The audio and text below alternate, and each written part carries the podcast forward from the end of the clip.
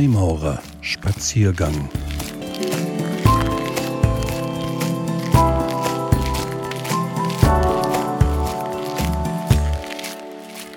Mit Anstand streiten. Plädoyer für eine tolerante Gesprächskultur. Ein Spaziergang mit Wolfgang Böhm. Verträgt die brüderliche Harmonie den Widerspruch? Und kann man mit Anstand streiten? Was ist zu tolerieren und wo hört Toleranz auf, führt gar zur Selbstverleugnung? Wir brauchen eine Diskurskultur, in der es möglich ist, mit Anstand zu streiten, im Ringen um die bessere Einsicht, von mir aus auch hart in der Sache, aber respektvoll im Umgang miteinander und auf Augenhöhe. Laut mit dem Freunde denken, nannte es Lessing in Ernst und Falk. Wie kann das gut gelingen? Das brüderliche Gespräch, ein offener Diskurs und durchaus auch die kontroverse Diskussion. Es setzt eine Gesprächs- oder Diskurskultur voraus, in der die Gesprächspartner einander als gleichwertig erachten, auch dann, wenn sie nicht gleicher Meinung sind. Wir alle haben das schon erlebt. Gespräche, in denen in kraftvoller Pose das intellektuelle Nichts dramaturgisch in Szene gesetzt wird. Es sind die unzähligen Gespräche, in denen viel geredet, aber wenig Substanzielles gesagt wird. Wenn nicht das Interesse am Gegenstand, sondern das der Selbstdarstellung im Vordergrund steht, wenn Vorurteile und Rechthaberei der besseren Einsicht im Wege stehen, wenn dominantes Verhalten, nicht Argumente, den Gesprächsverlauf prägen, dann muss sich der kritische Geist doch schließlich fragen, was das alles soll, und zu dem Schluss kommen, es ist schade um die Zeit. Paul Watzlawick sagt, Kommunikation ist, was beim anderen ankommt. Und das geht oft schief, weil nicht aufeinander Bezug genommen, nicht aufeinander eingegangen wird, sondern jeder vor sich hin monologisiert. Noch schlimmer, wenn keine Kommunikation der Verständigung stattfindet, sondern ein Kampf um die Meinungshoheit. Dabei ist es eine Binsenweisheit. Monologe sind der Tod des Dialogs. Zudem gilt, Gespräche ohne Intention und Richtung sind Zeitverschwendung. Es ist ein weit verbreitetes Phänomen, dieses aneinander vorbeireden. Wir können es in unzähligen Talkshows beobachten. Die Diskutanten fordern, und zwar zu Recht, dass sie ungestört ausreden können und dass ihnen bitteschön zugehört werden solle, um dann ihrerseits wiederum anderen ins Wort zu fallen, die ebenfalls zu Recht fordern, doch endlich ausreden zu dürfen. Was wir hier erleben, ist die Aneinanderreihung von Monologen ohne wirklichen Erkenntnisgewinn, weit entfernt von einem sinnhaften Dialog. Was sich da entwickelt hat, ist eine Unkultur, die das Attribut kommunikativ nicht verdient. Zumindest in den öffentlichen Gesprächsrunden geht es heutzutage meist um Ego-Shooting. Da draußen, in den Medien, der Öffentlichkeit, selbstverständlich nicht in unseren heiligen Hallen, wenn Brüder zusammentreffen. Oder vielleicht doch auch dort? Dabei sind Dialoge doch so wichtig, wenn wir unseren Horizont weiten, besser verstehen und zu tieferen Erkenntnissen gelangen wollen. Die Welt aus dem Blickwinkel des anderen zu sehen, kann helfen, unseren blinden Fleck zu verkleinern. Dialoge sind notwendig, wenn wir unsere Gedanken teilen und wenn wir uns mitteilen wollen. Zu einem fruchtbaren Dialog gehört eben unabdingbar auch das Zuhören. Und nicht nur das, es geht dabei vor allem darum, dem anderen zugewandt zuzuhören, aufmerksam und vorbehaltlos. Gerade in unserer medial überfluteten Gesellschaft sind Orte der Besinnung wichtig, an denen der freie und offene Gedankenaustausch noch möglich ist. Deshalb sollten wir Freimaurer in unseren Logen und nicht nur da, auf die Pflege einer guten Gesprächskultur achten. Unsere Altvorderen verstanden sich als Freidenker, als Intellektuelle mit Herz und Verstand, geerdet und in einer universellen Ethik der Menschlichkeit verpflichtet. Für eine redliche geistige Auseinandersetzung bedarf es einer Kultur, in der dem Partner mit Wertschätzung begegnet wird und in der es dennoch möglich ist, kontroverse Standpunkte zu vertreten. Eine Kultur, in der das Gegenargument als herausfordernder Denkanspruch, nicht als narzisstische Kränkung wahrgenommen wird. Wenn dies verloren geht, verlieren wir dann nicht auch eine wesentliche Kulturfähigkeit, eine, die das Menschsein überhaupt ausmacht? Dass wir miteinander reden können, macht uns zu Menschen, sagte Karl Jaspers. Zu ergänzen wäre, dass es inzwischen auch sehr darauf ankommt, wie wir miteinander reden. Deutschland ist im Kampfmodus, schreibt die Professorin für Journalismus und ehemalige Moskau-Korrespondentin der ARD, Gabriele Krone-Schmalz. Zitat Andersdenkende werden verunglimpft und statt aufeinander zuzugehen, breitet sich in der Öffentlichkeit ein aggressives Klima der Intoleranz aus. Die Autorin plädiert für eine bessere Streitkultur und einen respektvollen Umgang in der gesellschaftlichen Auseinandersetzung.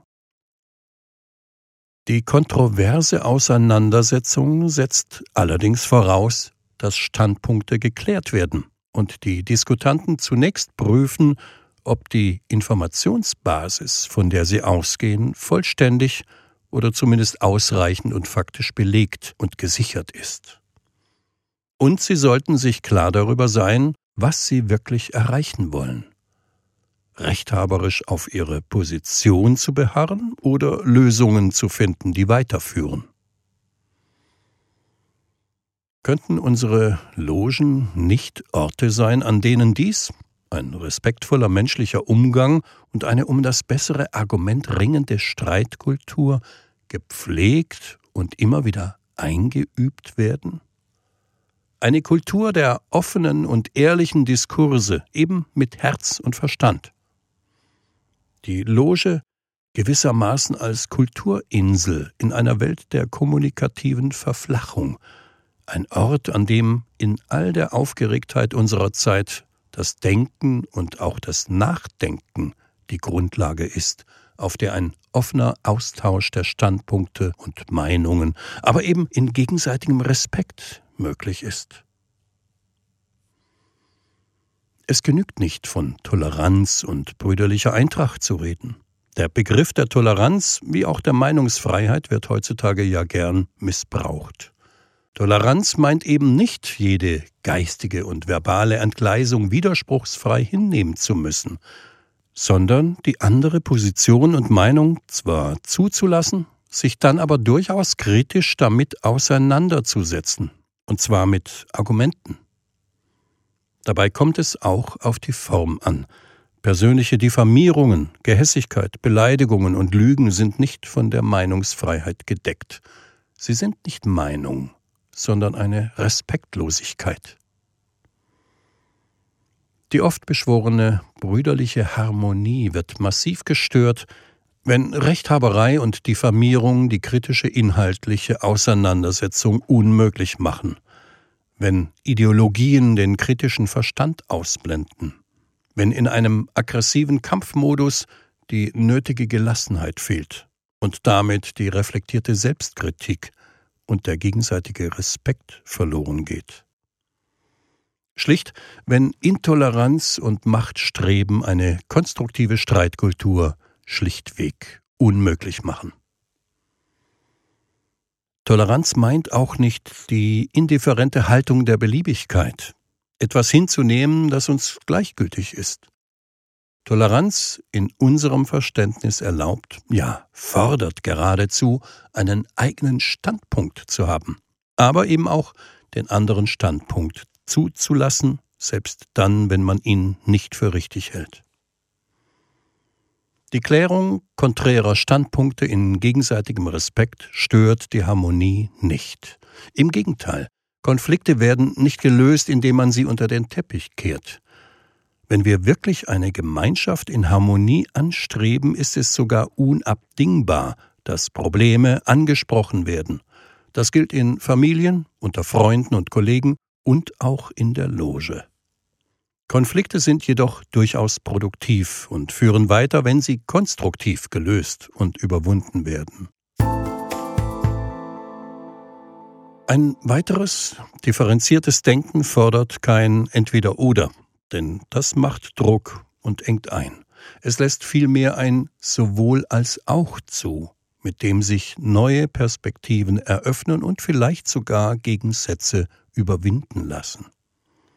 In guten Gesprächen geht es nicht um Recht haben oder obsiegen, sondern es geht darum, gedanklich und menschlich gemeinsam weiterzukommen. Wenn wir den freimaurerischen Anspruch, von Vorurteilen befreit auf der Suche nach Wahrheit ernst nehmen, was bedeutet das dann? Doch vor allem zu fragen und zu hinterfragen, um zu verstehen, anstatt aus unserer begrenzten Erfahrungs- und Vorstellungswelt die Welt zu erklären. Denn genau so wie wir diese Welt sehen, ist sie eben nicht. Wer Wahrheiten verkündet und behauptet, der muss auch begründen können. Und er muss sich gefallen lassen, dass der kritische Geist Fragen stellt. Fragen, die auf den Grund gehen. Beispielsweise, woher weißt du das? Was macht dich in deiner Auffassung sicher? Woraus leitet sich diese ab, was du behauptest? Gilt das auch im konkreten Fall? Kann das, was du behauptest, als allgemeingültig angesehen werden? Und wenn ja, weshalb? Freimaurerische Toleranz kann andere Sichtweisen als denkbare Möglichkeit zulassen und ertragen. Was wir tolerieren, müssen wir nicht mögen, und wir müssen es nicht zu unserer eigenen Auffassung machen. Wir sollten es aber ertragen, dass es andere Sichtweisen, Meinungen, Vorstellungen gibt, ohne persönlich abzuwerten, auszugrenzen oder in eine feindschaftliche Haltung zu verfallen. Dem freimaurerischen Toleranzprinzip entspricht eine Diskursethik, die von einer herrschaftsfreien Redesituation nach Habermas ausgeht, auf der nach Erkenntnis und Konsens gestrebt wird. Sie fordert eine Selbsteinsichtigkeit, die keiner externen Herrschaft bedarf, laut Kant. Und sie lässt eine Erkenntnisdynamik zu, in der es gelingt, von vorgefassten Meinungen loszukommen, im Diskurs unterschiedliche Sichtweisen zu reflektieren und zu relativieren, um so den Horizont zu erweitern und zu gesicherten Standpunkten zu kommen. Toleranz erfordert die Bereitschaft zum Diskurs, auch zur Kontroverse, Diskursverweigerung hat nichts mit Toleranz zu tun. Im Gegenteil. Intoleranz entsteht genau dort, wo eine exklusive Moral ex cathedra verortet wird. Doch an der Stelle, an der Ideologien, Doktrinen oder Religionen keine Vernunftbasis haben, beginnt die diesen Moralen inhärente Intoleranz, ihren eigenen moralischen Anspruch zu pervertieren und den Weg zur Bevormundung, Verdummung, Unterdrückung und Gewalt freizugeben. Deshalb ist es für uns als Freimaurer wichtig, dass beides zu seinem Recht kommt Vernunft und Menschlichkeit. An der Sache streiten, das geht auch mit Anstand. Wenn wir über brüderliche Eintracht reden, dürfen wir allerdings nicht außer Acht lassen, dass die Brüder so sind, wie sie nun einmal sind. Individuen mit ihren Charakteren, Vorstellungen, Interessen, Erfahrungen, Wünschen, Gewohnheiten und Verhaltensweisen, so verschieden eben wie Menschen sein können.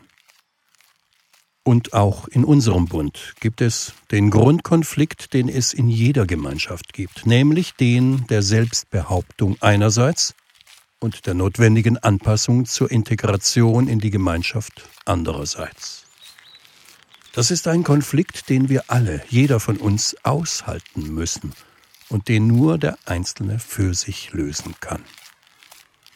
Harmonie kann nicht verordnet werden, sie entsteht im Miteinander und erfordert eine auf gegenseitige Achtung gegründete Diskurs- und Streitkultur.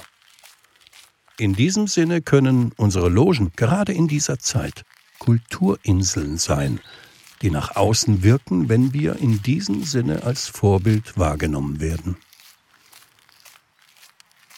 Die nötigen Werkzeuge haben wir in den drei Johannisgraden erhalten. Wir müssen uns nur immer wieder darauf besinnen. Und wir müssen es tun, denn von Toleranz allein zu reden genügt nicht. Ein Spaziergang mit Wolfgang Böhm. Großredner der Großlosche der alten, freien und angenommenen Maurer von Deutschland.